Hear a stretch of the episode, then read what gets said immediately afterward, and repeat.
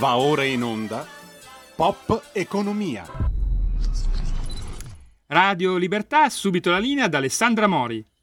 E questa è proprio la musica giusta, incalzante come i nostri conti. L'avrete riconosciuta e sulle note abbiamo cominciato oggi del grandissimo Nino Rota che compose e dedicò questa colonna sonora celebre, famosissima, all'altrettanto celebre film Otto e mezzo di Federico Fellini, con un cast impareggiabile. E tra questi, tra questo cast unico, impareggiabile, irripetibile, c'era Sandra Milo, l'attrice italiana scomparsa ieri, con lei se ne va un pezzo di italianità, con lei se ne va un'era del cinema italiano, musa di Fellini, innamorata pazza della sua Milano, che come ebbe a dire è una città pudica, discreta e mi ricorda il mio Federico Fellini.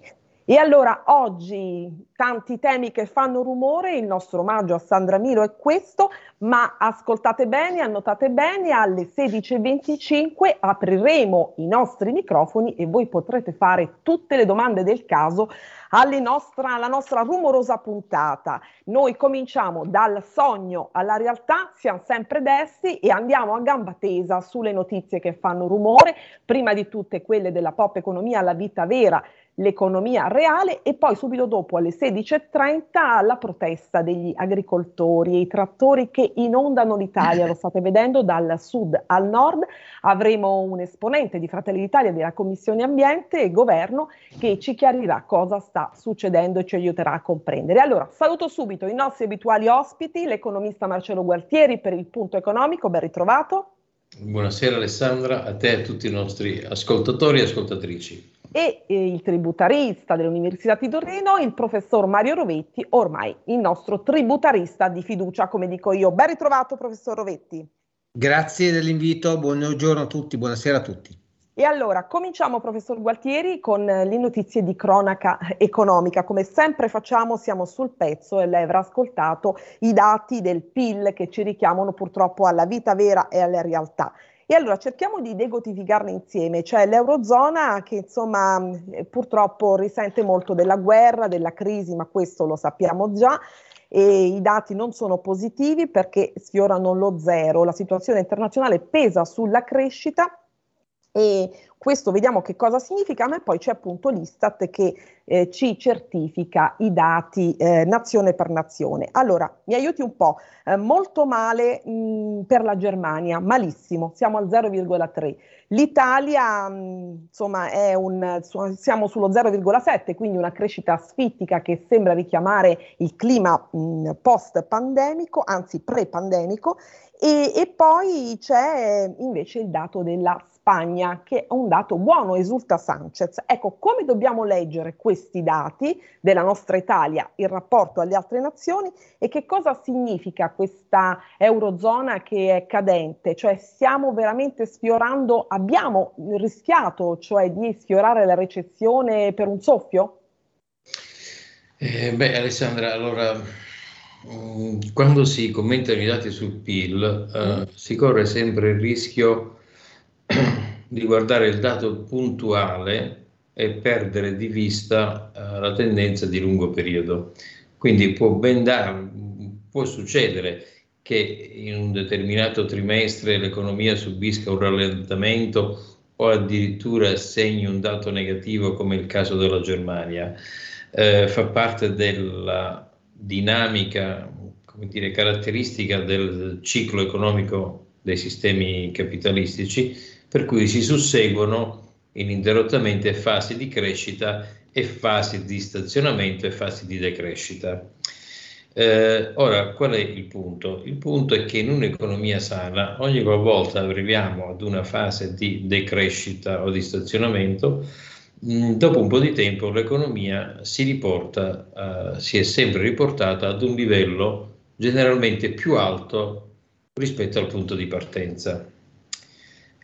Perché questo lungo giro di parole? Perché il fatto che la Germania oggi registri un PIL negativo è sicuramente un dato eh, preoccupante, per la verità largamente atteso. E per noi ma... anche una cattiva notizia, professor Gualtieri, per noi italiani, una... vediamo anche perché. Ecco. Per noi è una pessima notizia perché la nostra economia è strettamente collegata con quello della Germania, che credo che sia il nostro primo mercato di esportazione, e eh, tutte le più um, performanti aziende italiane sono molto legate alla catena di creazione di valore dell'industria tedesca. Quindi non solo esportiamo beni, eh, prodotti finiti, eh, ma siamo integrati nella catena di produzione di valore tedesco, per cui se cade il PIL della Germania per noi è una pessima notizia. Però volevo commentare il dato puntuale italiano che ci vede con una crescita di più 0,7. Ecco. Eh, come valutare questo più 0,7? Ovviamente un più è sempre meglio di un meno, questo è banale dirlo, ma mh, mm, questo più 0,7 lo dobbiamo collocare storicamente, viene subito dopo due anni di ottima performance del nostro PIL 2002-2003 in cui abbiamo fatto rispettivamente grosso modo più 6 eh, rotti per cento più 3 rotti per cento, quindi grosso modo più 10% in due, in due anni. Quest'anno facciamo più 0,7. Ovviamente i due dati 2022-2023 sono sostanzialmente frutto della recessione dovuto al Covid. Quindi, siccome l'Italia è quella che ha eh, come dire, sofferto di più durante il Covid, è anche stata quella che ha avuto un rimbalzo maggiore durante, nel dopo Covid. Adesso il punto fondamentale qual è? Da capire che purtroppo, nonostante il rimbalzo post-Covid e nonostante il più 0,7 di questo eh, stabilito dall'Istat eh, col comunicato di ieri, mi sembra, Mm, il nostro PIL oggi è sostanzialmente pari grosso modo a quello del 2003-2004. Cioè da 20 anni l'Italia, il prodotto interno lordo dell'Italia non, non cresce, non cresce. Questo è il dato preoccupante. Non dobbiamo né, dire, abbatterci eh, e né eh, festeggiare il dato puntuale, dobbiamo molto preoccuparci del, lato di, del dato di lunghissimo periodo 20 anni, quindi praticamente una generazione in senso economico di zero crescita, mentre 20 anni di crescita dell'Unione Europea, 20 anni di crescita della Germania, 20 anni di crescita dei paesi che sono entrati negli anni 2000 nell'Unione Europea. Ricordo che il reddito pro capite dell'Italia nel 2022 è stato superato da molti dei paesi ex est, ex area Unione Sovietica, che sono entrati nell'Unione Europea eh, nel 2000. Questo è il dato preoccupante. Il dato preoccupante. Da, questo è il dato molto preoccupante e la domanda è come facciamo ad uscire da questa situazione? Ecco, come facciamo da uscire? Questa che, è una domanda da un miliardo di dollari, professore. Come facciamo da uscire da questa, questa situazione? situazione Indebitati come siamo e se lei mi consente diamo un occhio al debito come sempre facciamo, contatore, vediamo un po' se lei lo riesce a vedere. Eh, è un po', un po', piccolo oggi, non riesco francamente a vederlo bene. Mario, tu riesci a leggerlo? Non importa, andiamo avanti, tanto il debito Vabbè, tanto... cresce purtroppo, cresce, cresce sempre, zavorrati come siamo. Domanda 1, come facciamo uscire da questa situazione? Domanda 2, abbiamo rischiato la recessione, come dicono tutti, diciamo così, gli opinionisti economici? Eh, allora, domanda 1 diciamo che assorbe la domanda 2, nel senso che eh, uscire dalla uh, stagnazione eh, significa ehm, avere la possibilità di eh, crescere in maniera significativa. Ora, una crescita dello 0,2, 0,3, 0,5. Ecco qui, abbiamo in grande il contatore, professore. Ecco, Vediamo 2000, 2.854 miliardi, 624 milioni e rotti. Grande Giulio Cesare, grazie. Grazie Giulio Cesare, temo che nel 2024 sfonderemo la quota psicologica dei 3 mila miliardi. Eh, mi piace quando lei dice psicologica perché sì. ci vuole andare insomma piano, eh? vuole andarci sì, lievemente. Sfonderemo la soglia psicologica dei 3 mila miliardi di debito. Allora, allora, torno, torno torniamo alla domanda. Alla domanda fondamentale. Eh, quindi eh, crescere per 20 anni dello 0, non è molto diverso che stare in recessione anzi stare in recessione poi, come abbiamo visto nel tempo del Covid, in genere provoca una reazione vigorosa dell'economia, stare in questa stagnazione, in questo malinconico stato stazionario, eh, ha una tendenza a, mh, mm, come dire, protrarsi nel tempo. Come uscirne? Ovviamente non ci sono soluzioni immediate o di breve periodo. Il problema è di lunghissimo periodo perché la crisi della stagnazione dell'economia italiana che si manifesta moltissimo dagli anni 2000 in poi, in realtà ha suo, la sua origine intorno agli anni 70, grosso modo collocato in, più o meno in corrispondenza del primo shock petrolifero. petrolifero. Da allora l'economia inizia a rallentare, mentre prima c'era una fase di rapido sviluppo, lo sviluppo diventa sempre più lento, sempre più lento, in particolar modo nel corso di questi ultimi vent'anni. Quindi non c'è una soluzione rapida per un problema cinquantennale. Ma ora, professore, abbiamo il piano Mattei e lo veniamo a commentare tra poco. Lei mi ha dato un assist perfetto perché parlava di una data precisa, gli anni 70. Con lei ne abbiamo parlato tante volte, lo shock petrolifero, lei l'ho descritto pienamente. Professor Rovetti, eh, stavo leggendo un articolo molto bello del Sole 24 Ore. Ci sono gli italiani e le tasse, con lei ne parliamo quasi ogni martedì e c'è, ci sono stati 50 anni di pressione fiscale e proprio in questo articolo si ricordava come proprio dagli anni 70 è cominciata la tortura delle tasse e soprattutto come è cambiata, come si è evoluta questa pressione fiscale, ovviamente eh, in termini eh, nefasti per noi perché è aumentata la pressione. Ma ora però, ieri, il ministro Leo, e anche di questo abbiamo sempre parlato, al Forum Nazionale dei Commercialisti, dove magari sarà stato anche lei, ha detto così il vice ministro Leo. Se i contribuenti aderiscono al concordato, tema che lei conosce benissimo, già nel 2025 si potrà vedere come intervenire ulteriormente in materia di IRPEF. Allora, ce lo decodifichi e cominciamo un pochino a capire perché pare che questa benedetta rivoluzione fiscale ci sia e sia partita e soprattutto ricordiamo un pochino il concordato e anche come può incidere in termini di PIL. Sì, eh, la pressione fiscale eh, si è involuta, non si è evoluta, nel senso che nelle, negli Dicevo in 70, senso negativo ovviamente, evoluta in senso negativo. Assolutamente. Negli anni 70 la pressione fiscale incideva sul PIL all'incirca per il 25%, oggi incide per più del 45%, per cui c'è qualche cosa che non funziona. È evidente che lo Stato ha sempre più bisogno di denaro e quindi va sempre più a cercare nei cassetti del PIL, nei cassetti di chi produce ricchezza. Il problema è che si è raddoppiato il prelievo fiscale e, se devo essere onesto, non è raddoppiata la qualità dei servizi che lo Stato prende, presta ai cittadini.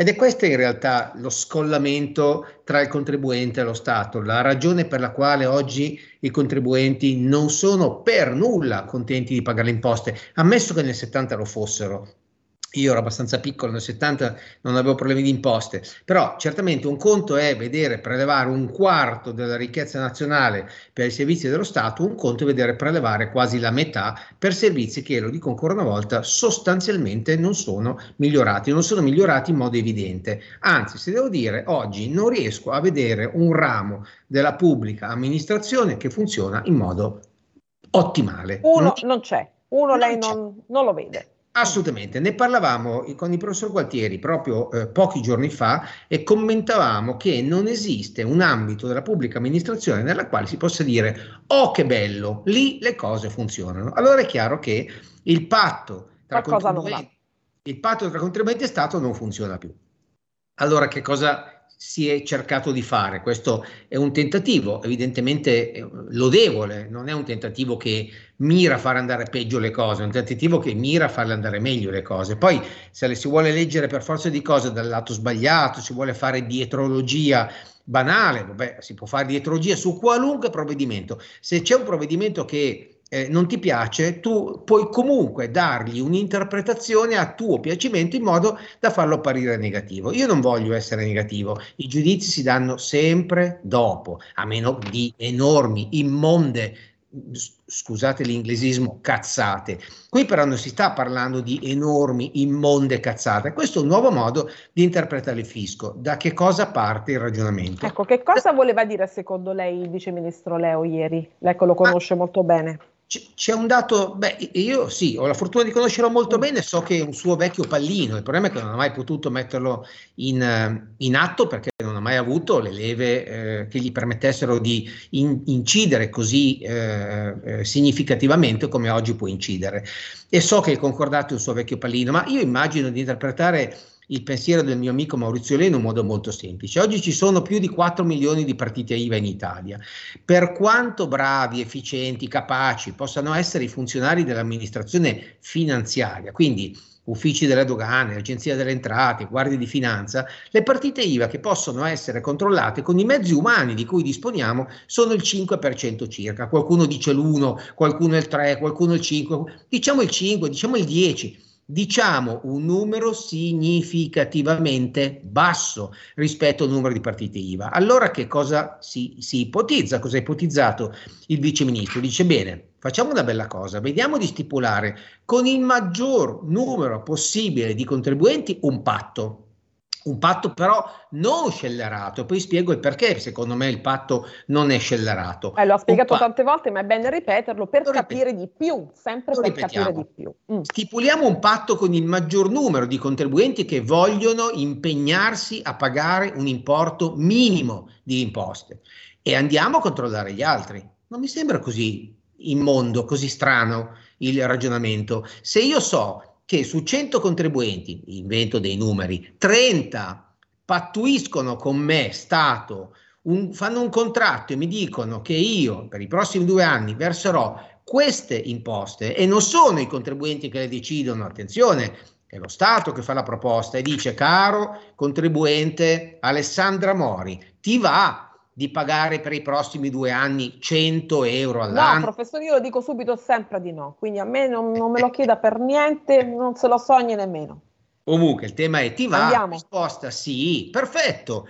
Tu sei a posto, io non ti controllo più perché tu verserai quella cifra che a mio giudizio, a mio giudizio agenzia entrate, è la cifra tagliata per te, tailor made for you. Quindi se è fatta per te e 30 contribuenti hanno il trattamento tailor made, andiamo a vedere gli altri 70 contribuenti. Non riusciremo mai a controllare gli altri 70 contribuenti, ma il 5% di 70 sarà più facile che il 5% di 100, perché sono di più, saranno di più quelli soggetti a controllo, perché l'universo che era formato da 100 adesso sono formato da 70, ci sono meno contribuenti da controllare. Poi, se a questo aggiungiamo che il concordato ha, secondo me, questo non l'ho letto da nessuna parte, ma questa è la mia interpretazione, ha il rischio positivo di determinare un beneficio per il PIL, allora ben venga. Qual è il beneficio per il PIL? Ma mm, banale.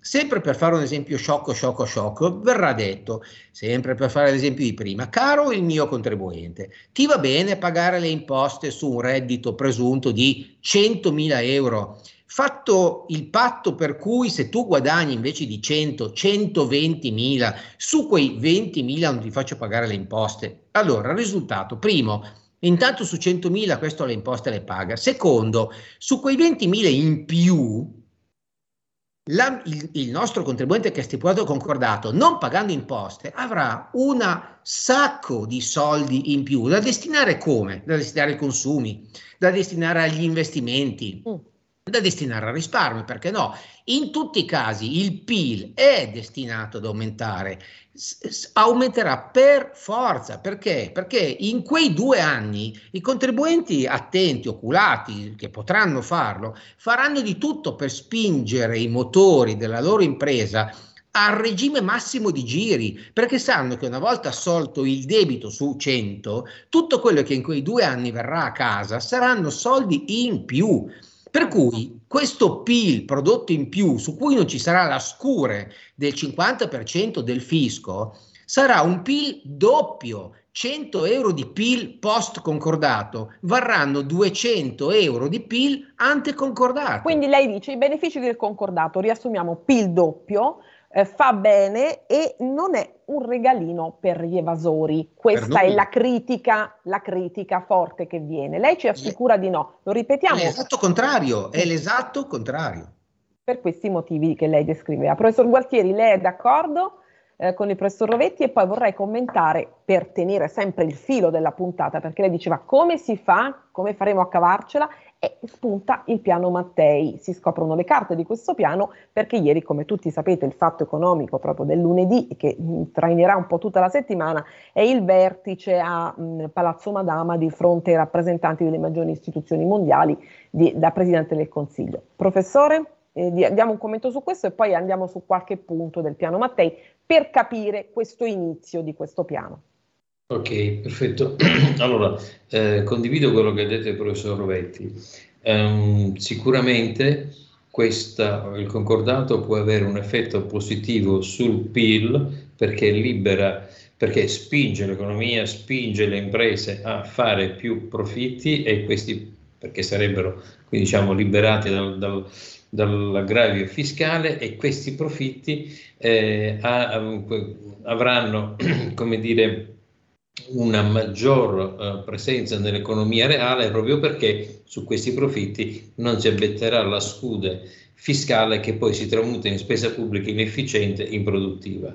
Secondo punto, perché sono anch'io favorevole a questo concordato? Uh, settimana scorsa l'Osservatorio Conti Pubblici dell'Università Cattolica ha pubblicato i dati del contenzioso tributario, perché nel momento in cui c'è un prelievo fiscale ci sono alcune pretese del fisco giuste e altre che i contribuenti contestano.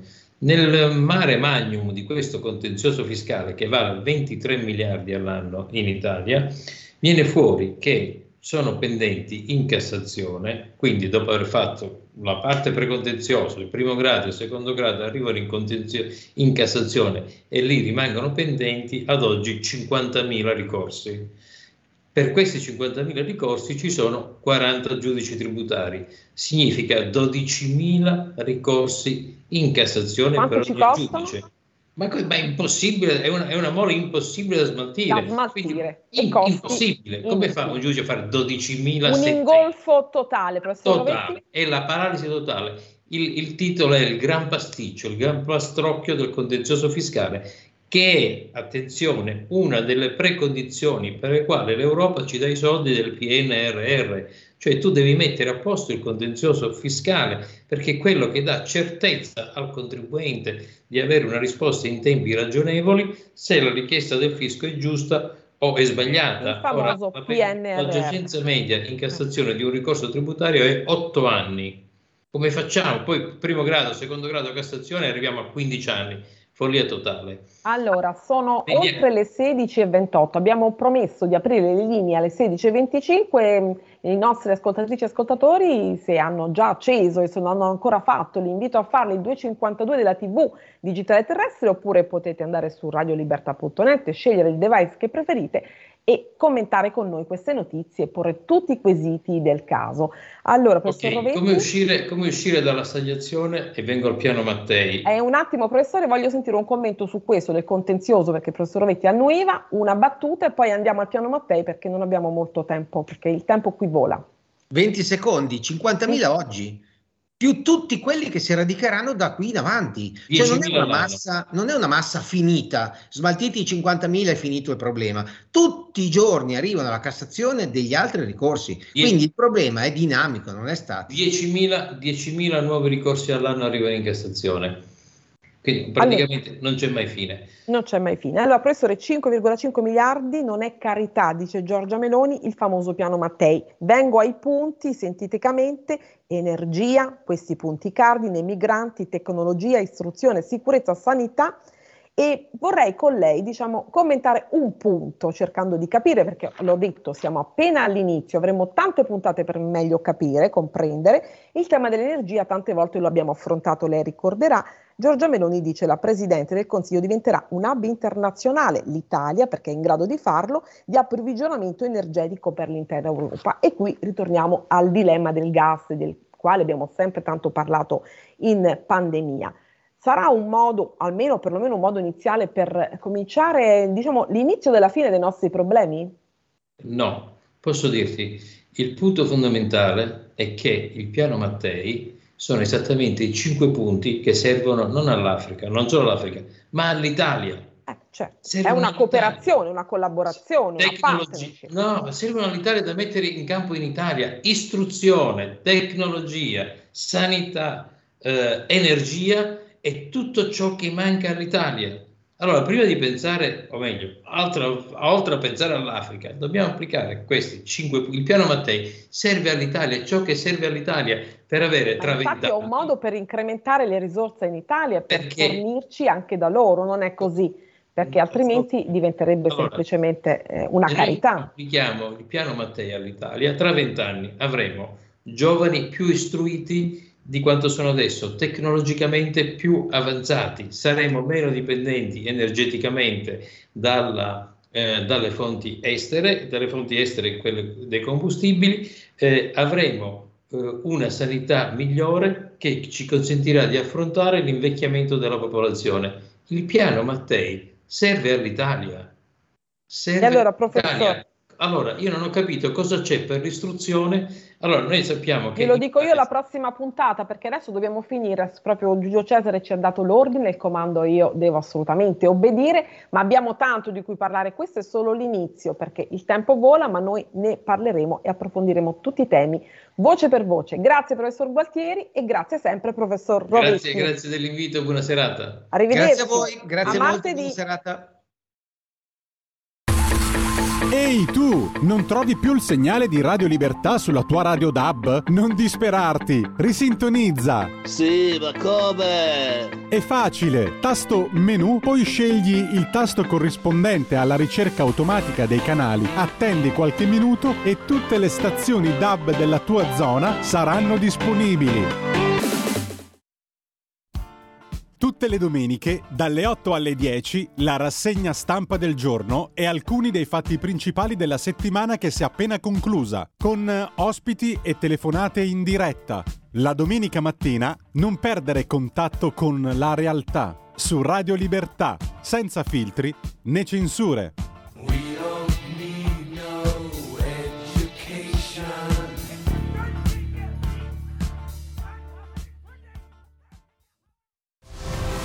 C'è un equilibrio tra tutte le cose.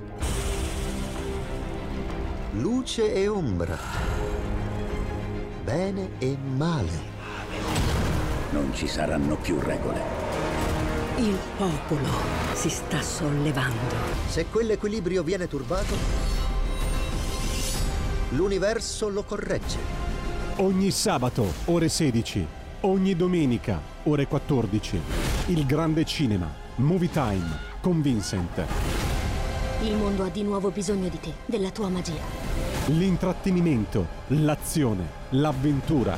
Movie Time, la magia del cinema. Dentro l'ignoto. Quella è la destinazione. Radio Libertà, vi aspettiamo. Direi che siamo alla resa dei conti. Stai ascoltando Radio Libertà, la tua voce libera, senza filtri né censure, la tua radio.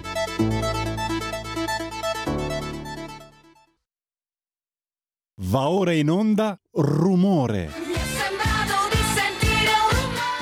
Ridiamo subito la linea ad Alessandra Mori, siamo già collegati con Graziella Giangiulio, il parlamentare ci potrà raggiungere Alessandra fra circa 15 minuti, se riuscirà a a liberarsi dai lavori della Commissione e stiamo cercando in questo momento di collegarci con Gianluca Di Ascenzo. Ascenzo, il presidente del Codaco. Insomma, abbiamo tanto da dire con la nostra abituale ospite, Graziella Giangiulio, condirettrice di AGC News. Ben ritrovata.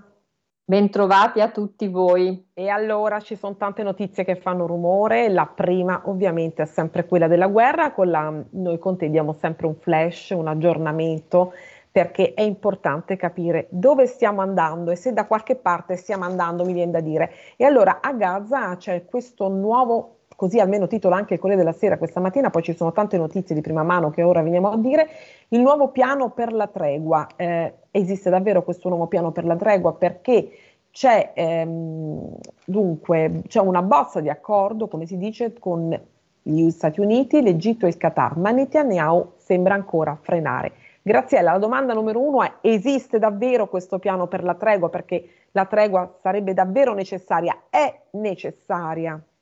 Allora, diciamo che stanno tutti lavorando a questo piano già dallo scorso anno, alla fine dell'anno, e va molto per le lunghe perché appunto, come dicevi tu, c'è una distanza, possiamo dire, abissale tra quello che chiede Max e quello che propone Israele, nel senso che Hamas chiede il cessate il fuoco totale per la liberazione di tutti i prigionieri, mentre Israele è pronto a concedere una trega di due, massimo tre mesi e in cambio chiede la partenza dei leader, i sei leader top eh, di Hamas eh, dalla, uh, da Gaza.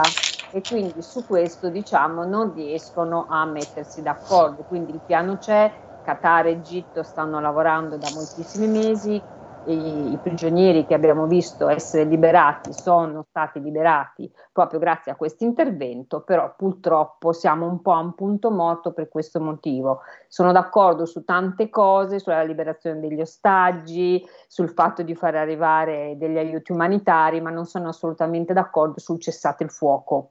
Ricordiamo, Israele lo vuole per due o tre mesi, Hamas dice no, se non è totale per sempre, noi gli ostaggi non li liberiamo. Perché Israele lo vuole per due o tre mesi?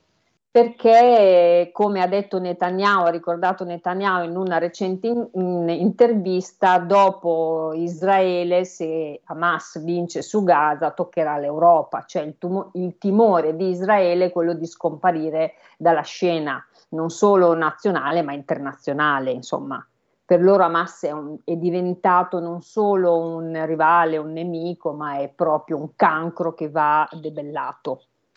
Un cancro che va debellato. E poi volevo chiederti questa cosa: c'è il dossier che ha fatto que- la notizia che ha fatto scalpore, rumore a dir poco, il dossier sui 12 dell'ONU complici di Hamas. Puoi decodificarci un po' quanto è accaduto per far comprendere meglio?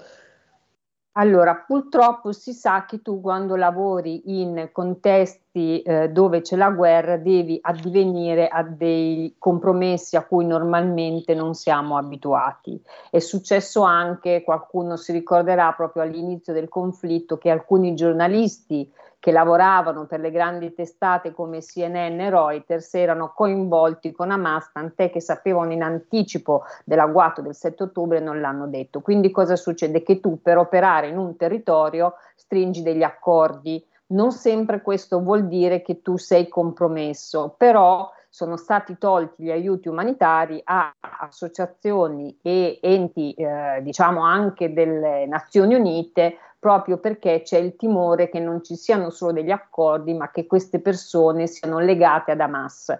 Hamas ha già detto che non è vero, eh, l'URVA ha già detto no, non è vero e l'unica che per ora ha detto che deve rimanere ad operare è l'Arabia Saudita perché molti paesi hanno già tolto i fondi a queste associazioni umanitarie. Ricordiamo che Gaza in questo momento è in una situazione molto difficile perché abbiamo la carenza di acqua, prima di tutto la carenza di medicinali, ci sono malattie di cui si muore che noi non immagineremo mai, come la difterite eh, per l'acqua sporca o perché tu hai una ferita e nessuno è in grado di curarti, il diabete, che sono malattie che sono comuni, gestibili in una situazione normale. Non di normalità e invece c'è bisogno di tutto. E allora queste sono le news sul conflitto e mentre vedo collegato il presidente del Codacons, ben ritrovato Gianluca Di Ascenzo, l'avvocato Di Ascenzo, sempre spesso con noi, un grande piacere.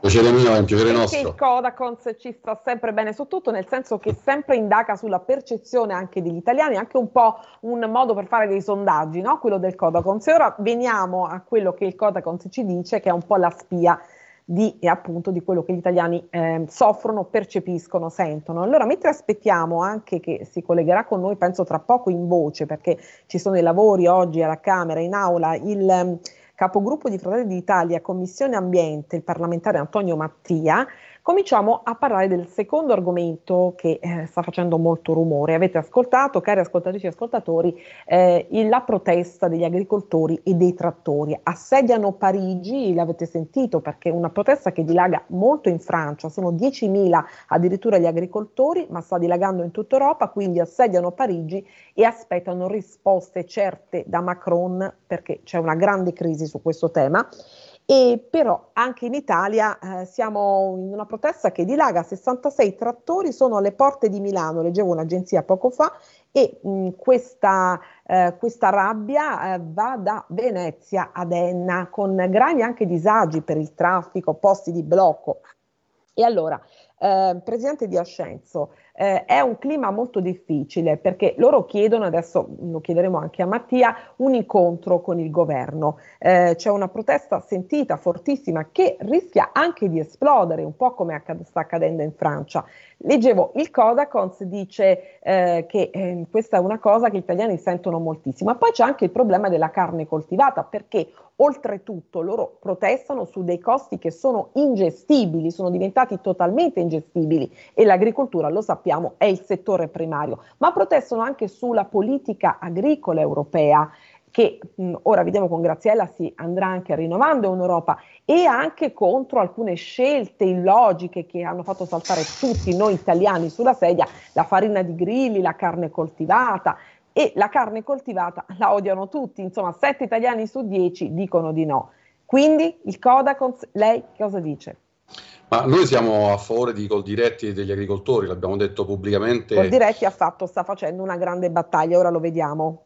Sì, perché eh, le, il sentiment, eh, l'hai detto, cioè 7 italiani su 10 sono contrari ai cibi artificiali, diciamo eh, così per semplificare un po' il discorso. Diciamo quei cibi che Lolo Brigida, il ministro dell'agricoltura, dice non di qualità, eh, eh, chiamiamoli così, insomma. Mm.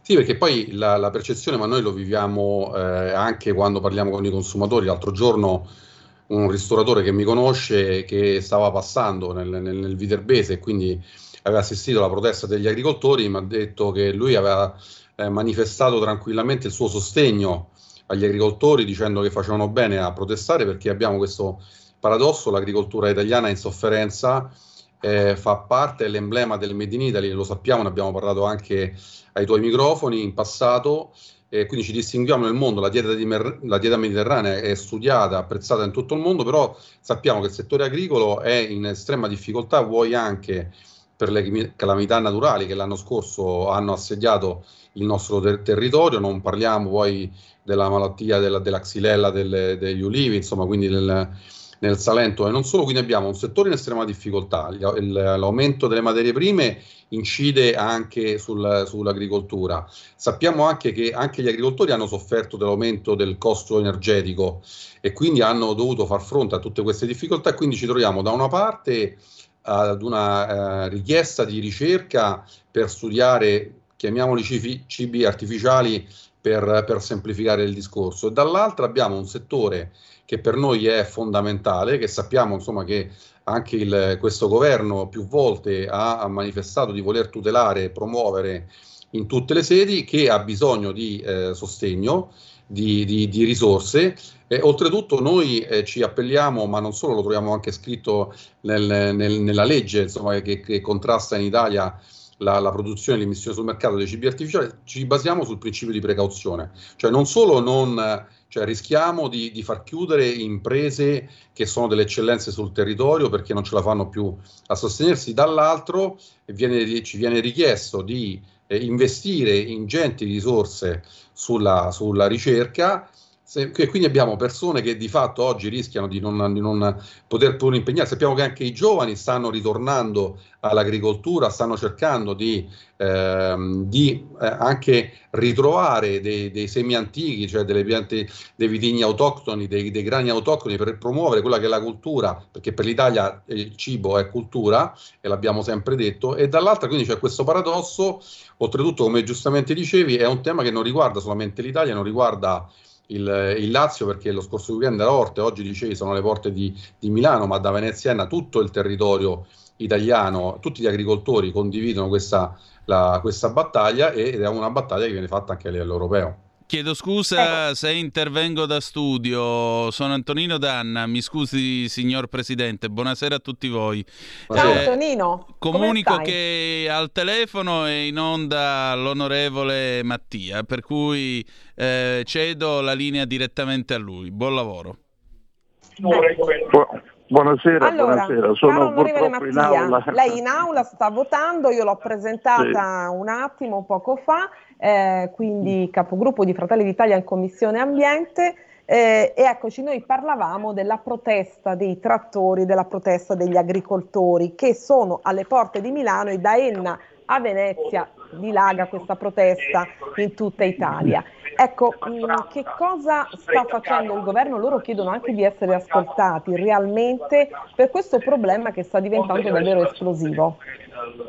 Ma eh, il problema dell'agricoltura è un problema eh, assolutamente chiaro e nessuno mette in dubbio momenti di protesta.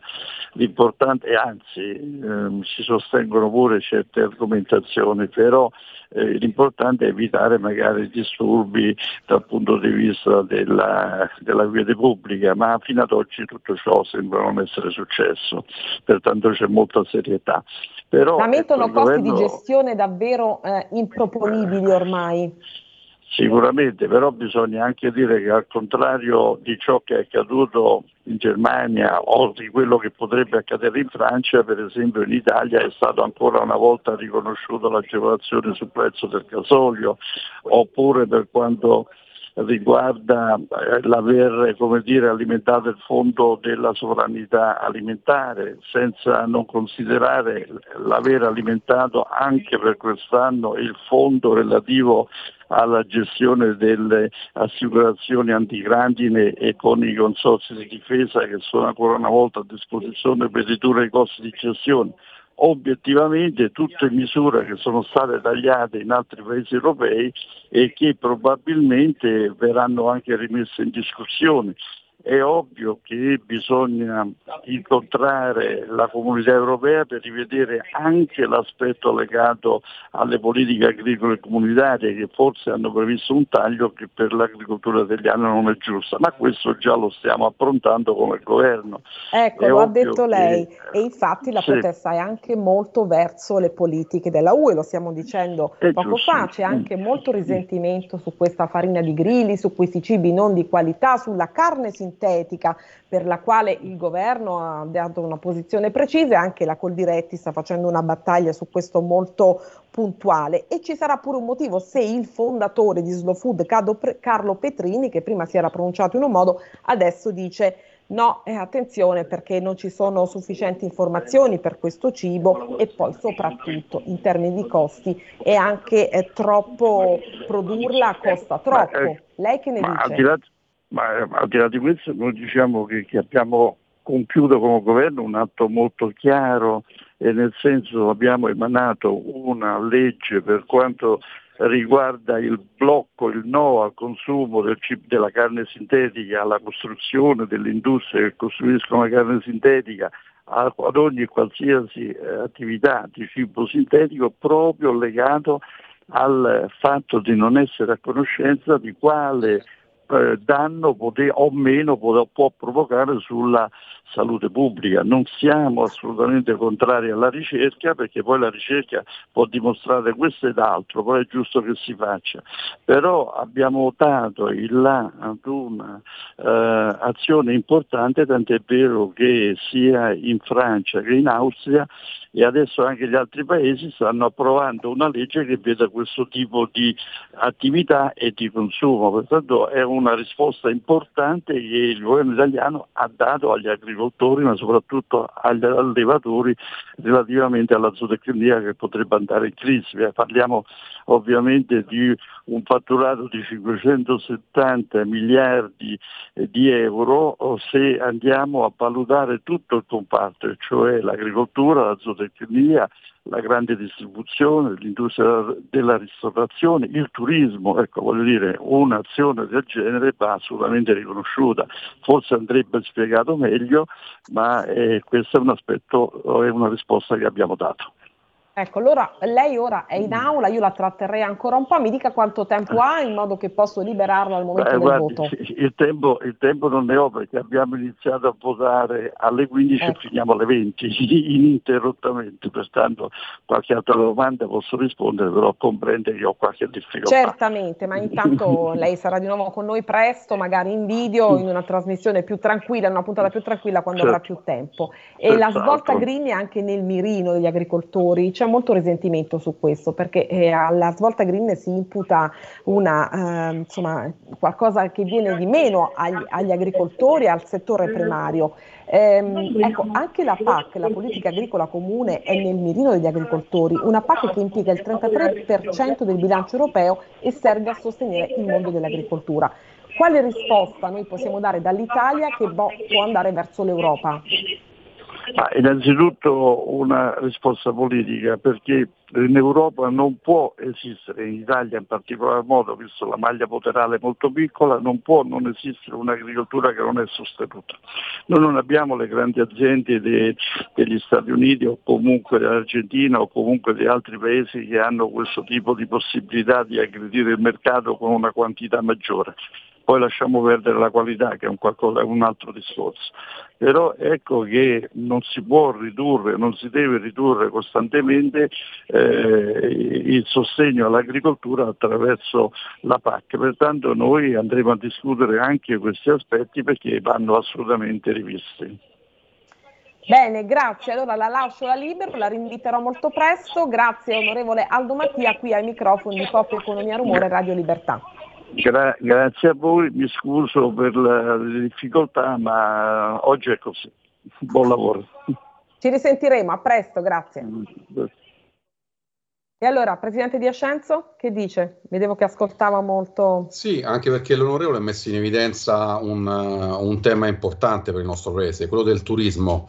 Cioè, la scorsa estate un italiano su cinque ha scelto nel, tra le mete turistiche l'agriturismo piuttosto, che realtà dove poter incontrare la produzione e quindi godere del nostro territorio. È chiaro che la difesa del Made in Italy nel settore agroalimentare comporta anche un sostentamento, cioè l'aiuto eh, economico a queste realtà che vanno da nord a sud, come dicevi tu, da, da Enna a, a Venezia, ma per, pensiamo anche eh, tutto il nostro territorio con le, no- con le, particolarità e quindi aiutare gli agricoltori significa anche dare l'opportunità di farci conoscere, eh, riscoprire dei, dei, prodotti che magari non, non sono stati più, eh, che non troviamo più sulle nostre tavole perché magari non c'è nessuno che, ha, eh, che si è impegnato per, ma pensiamo alla, all'agricoltura, alla cosiddetta agricoltura eroica, cioè ci sono del, delle realtà collinari o montuose dove si produce olio, vino, o, o, quant'altro che se non c'è lì ci si arriva solamente con la mano eh, dell'uomo o con l'aiuto degli animali, sicuramente non ci arrivano i trattori o strumenti meccanici, quindi è importante far riscoprire questi territori, aiutare questi, questi imprenditori ed è importante che il, il governo, a tutto quanto il Parlamento sostenga la posizione italiana perché lo sappiamo che siamo, eh, che siamo sotto la, la, la minaccia di, di, chi vuole approfittare per non parlare poi di tutto il tema della contraffazione dell'Italian Sounding, per poi un altro aspetto che non abbiamo aspetto. detto, nella legge c'è anche il divieto del cosiddetto meat sounding. Eh, recentemente mi è capitato la, l'antifrode del, del, nostro ministero ha fatto vedere che, che all'estero eh, ci sono i distributori automatici di prosecco piuttosto che il prosecco venduto in lattine, insomma che, che per noi italiani questa cosa ci fa rabbrividire, insomma, per cui Beh, la... ci penalizza anche molto, no, Assolutamente, perché sono eh, risorse tolte al nostro territorio. Graziella, l'AGC News ha seguito molto la protesta degli agricoltori e la protesta dei trattori. Cosa puoi dirci in più? Cosa puoi aggiungere a questo nostro dibattito? E poi eh, anche un commento e un esame della PAC, la politica agricola comune. Allora, intanto ricordiamo che questo movimento della rabbia, come giustamente hai detto tu, che è il titolo che gli hanno dato i contadini francesi, c'è in Belgio, in Polonia, in Germania, Lituania, Italia, Olanda, Norvegia, Romania, Scozia, Slovenia e Spagna. Alcuni di questi paesi, come è stato detto, prendo per esempio la Slovenia che è vicino a noi, era stata colpita da eh, diciamo, agenti atmosferici e climatici avversi e questo eh, accomuna l'Italia. Ma in realtà il vero problema qual è? Come ci spiegava prima eh, giustamente eh, l'onorevole Aldo Mattia della Commissione Ambiente, quindi Esattamente. il tema è anche molto connesso all'ambiente. Noi, gli agricoltori, lamentano costi proprio di eh, produttività ormai eh, assolutamente mh, mm, improponibili. Non ce Infatti. la fanno in sostanza, non ce la fanno realmente a tenerli, ma soprattutto anche una questione anche di sostenibilità, quindi di ambiente. Infatti, Prego. qual è il problema? Eh, si è parlato di materie prime. Allora, in agricoltura ci sono delle sostanze come i fertilizzanti che sono alla base, diciamo, della coltivazione. Questi fertilizzanti, da quando è iniziata la guerra russo-ucraina, hanno avuto un aumento anche del 300-400%. Poi prima si parlava dell'agevolazione eh, per il costo del carburante che ho sentito in Italia verrà rinnovato, ma in molti paesi è già stato tolto. Che cosa succederà all'interno delle politiche agricole comunitarie? L'intenzione è quella di togliere se non tutta la maggior parte delle agevolazioni economiche all'agricoltura, perché abbiamo saputo che il bilancio europeo è già stato speso fino al 2027, quello che serve in questo momento è la produzione delle armi, i conti sono quelli, i soldi sono quelli, tolgo da una parte e metto dall'altra, con la differenza che però io il proiettile non me lo mangio, mentre se ho bisogno di un cibo vado dall'agricoltore, magari anche vicino a casa, che so che certo, c'è. A chilometro zero, magari forse sarebbe meglio, e, lo prendo. Esatto. Poi vorrei dire una cosa sulla carne sintetica. C'è un paese che la sta sperimentando, che è Israele. Israele. Allora, Israele, Guarda perché questo? Perché questo? Non solo loro sono in un'area di conflitto, ma tecnicamente, prendiamo il blocco del Mar Rosso, a loro conviene spendere molto di più nella uh, produzione di eh, carne sintetica, che altro non è che prendere delle cellule, dei muscoli della carne, metterli in dei, io dico vetrini, ma improprio questo termine, i ricercatori mi perdoneranno, e riprodurre queste cellule. Perché? Perché loro da lì non solo non si possono muovere, ma hanno difficoltà ad avere l'approvvigionamento, mentre non si capisce per quale motivo in paesi produttori come l'Irlanda, l'Italia, la Scozia, che hanno una produzione zootecnica importante, si debba ci si debba orientare verso la carne sintetica, se non, mi viene da dire, per una questione di lobby. Sappiamo benissimo che in Unione Europea le lobby contano, se pensiamo che solo per candidarsi politicamente alle europee viene richiesto circa 150 mila euro, hai dato una notizia importantissima, è una questione di lobby, lo abbiamo proprio esatto. detto. E allora, esatto. esatto e quindi se le lobby hanno un peso bisogna che giustamente gli agricoltori, mi dispiace dire una cosa contraria a quella che ha detto l'onorevole, si facciano sentire anche in maniera piuttosto stativa nei confronti dell'ordine pubblico, perché a quanto pare le brutte maniere sono l'unico eh certo. modo per farsi intendere e questo anche non è detto che sia sufficiente per frenare i progetti delle lobby Certo, anche perché l'unico modo per farsi sentire è quello di far rumore, rumore altrimenti non ci si può far sentire. Esatto. Noi cerchiamo di fare un rumore sempre, diciamo, contenuto, affrontando qui i temi irrilevanti, ma quando il rumore deborda evidentemente c'è qualcosa che non va e allora bisogna comprendere. Hanno chiesto un incontro al governo, io penso che sarà, credo, presto accordato, perché se una protesta dilaga c'è qualcosa che non va. Presidente sì, Di Ascenzo, lei la mangerebbe una bistecca di carne coltivata, sintetica? No, direi al momento sono da questo punto di vista sono più tradizionalista, insomma, quindi preferisco, poi vivo nel territorio del Viterbese, insomma, dove potete immaginare, insomma, territorio di eccellenza. Ho la fortuna, esatto, ho la fortuna di poter assaggiare i prodotti del territorio senza far torto a nessuno, insomma, perché in Italia dove in qualsiasi comune si vada si mangia molto si mangia bene. bene e si sta bene. Graziella, tu la mangeresti?